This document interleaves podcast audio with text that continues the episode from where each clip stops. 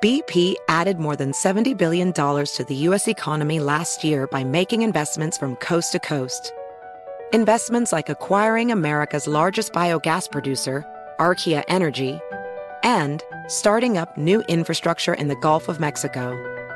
It's and, not or. See what doing both means for energy nationwide at bp.com slash investing in America.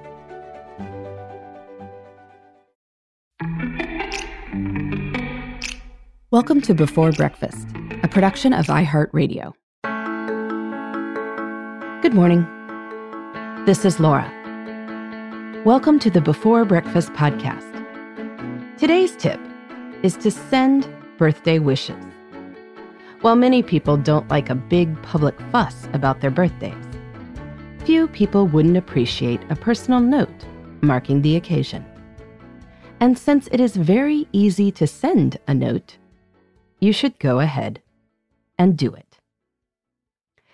Now, I will admit that this episode is a wee bit self serving, as it is first airing on my birthday.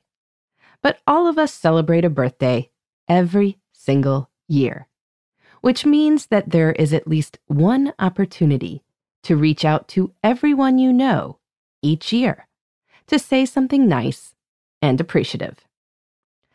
I think a lot of us have gotten a bit sloppy about this in the social media era.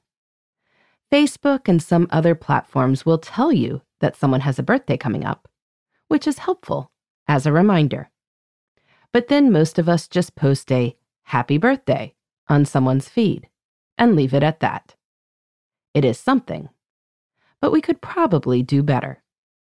If you do know someone's birthday or you are being reminded of it on social media, chances are you also know that person's email address.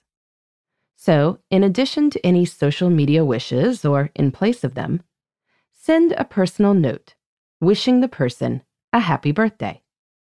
It doesn't have to be long. You can simply send them good wishes, recall a happy memory from the last year, or say something you admire about the person. Say something you are looking forward to together in the upcoming year. Then wish them many wonderful birthdays to come and sign off. It is as simple as that. This will take less than five minutes. It might just take two or three. And it will almost certainly be read and appreciated. If you know the person's mailing address, this is a nice touch too to send a card, if it does require a wee bit more planning, as you want the card to arrive by the person's birthday but it doesn't take that much planning.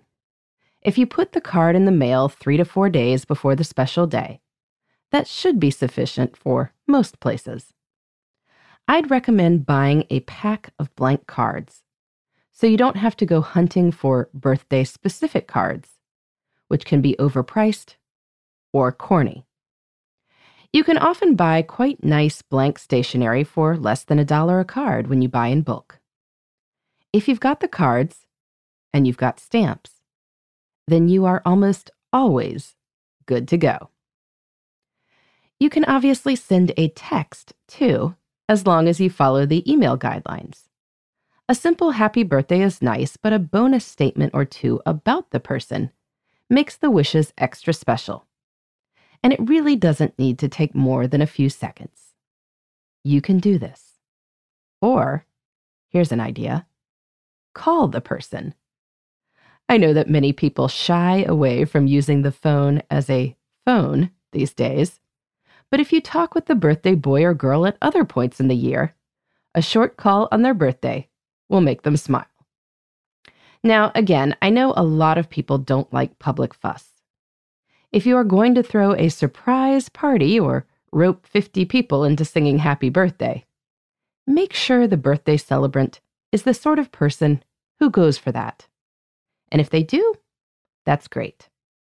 If not, a card or a call is never going to be offensive. So you know you can do that. If you are unsure of people's birthdays, it doesn't hurt to just ask. It's okay to reach out. If you know them well enough that you'd be sending birthday wishes, it's fine to just ask the next time you're talking. say you're making a file. If it's awkward, like you've known the person for 10 years or it's a family member and you've just forgotten, maybe be discreet about it. But you can probably do a little sleuthing and figure it out. And then, once you know, mark it on a recurring calendar, and you will be able to celebrate every year. In the meantime, this is Laura. Thanks for listening. And here's to making the most of our time.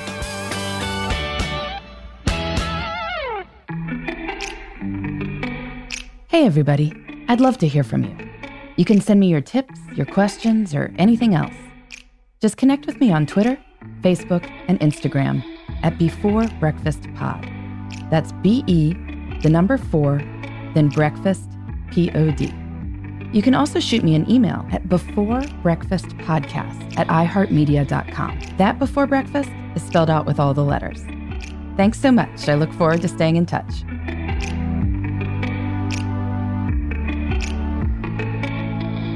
Before Breakfast is a production of iHeartRadio. For more podcasts from iHeartRadio, visit the iHeartRadio app, Apple Podcasts, or wherever you listen to your favorite shows.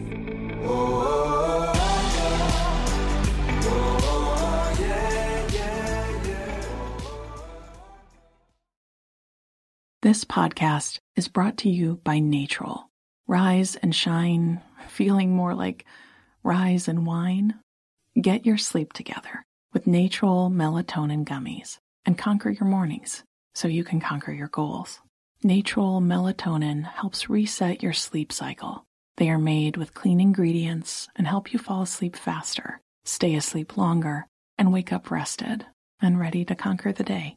Shop now at natrol.com.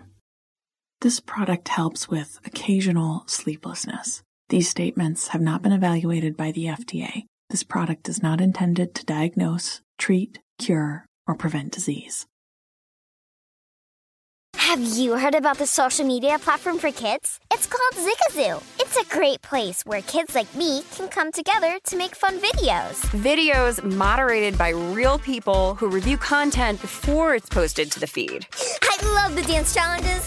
I love that it's Kid Safe COPPA certified. Uh, I don't know what that means. It means it has built in privacy protections for your online data. Zigazoo, the world's largest social network. For kids. Download the Zigazoo app today.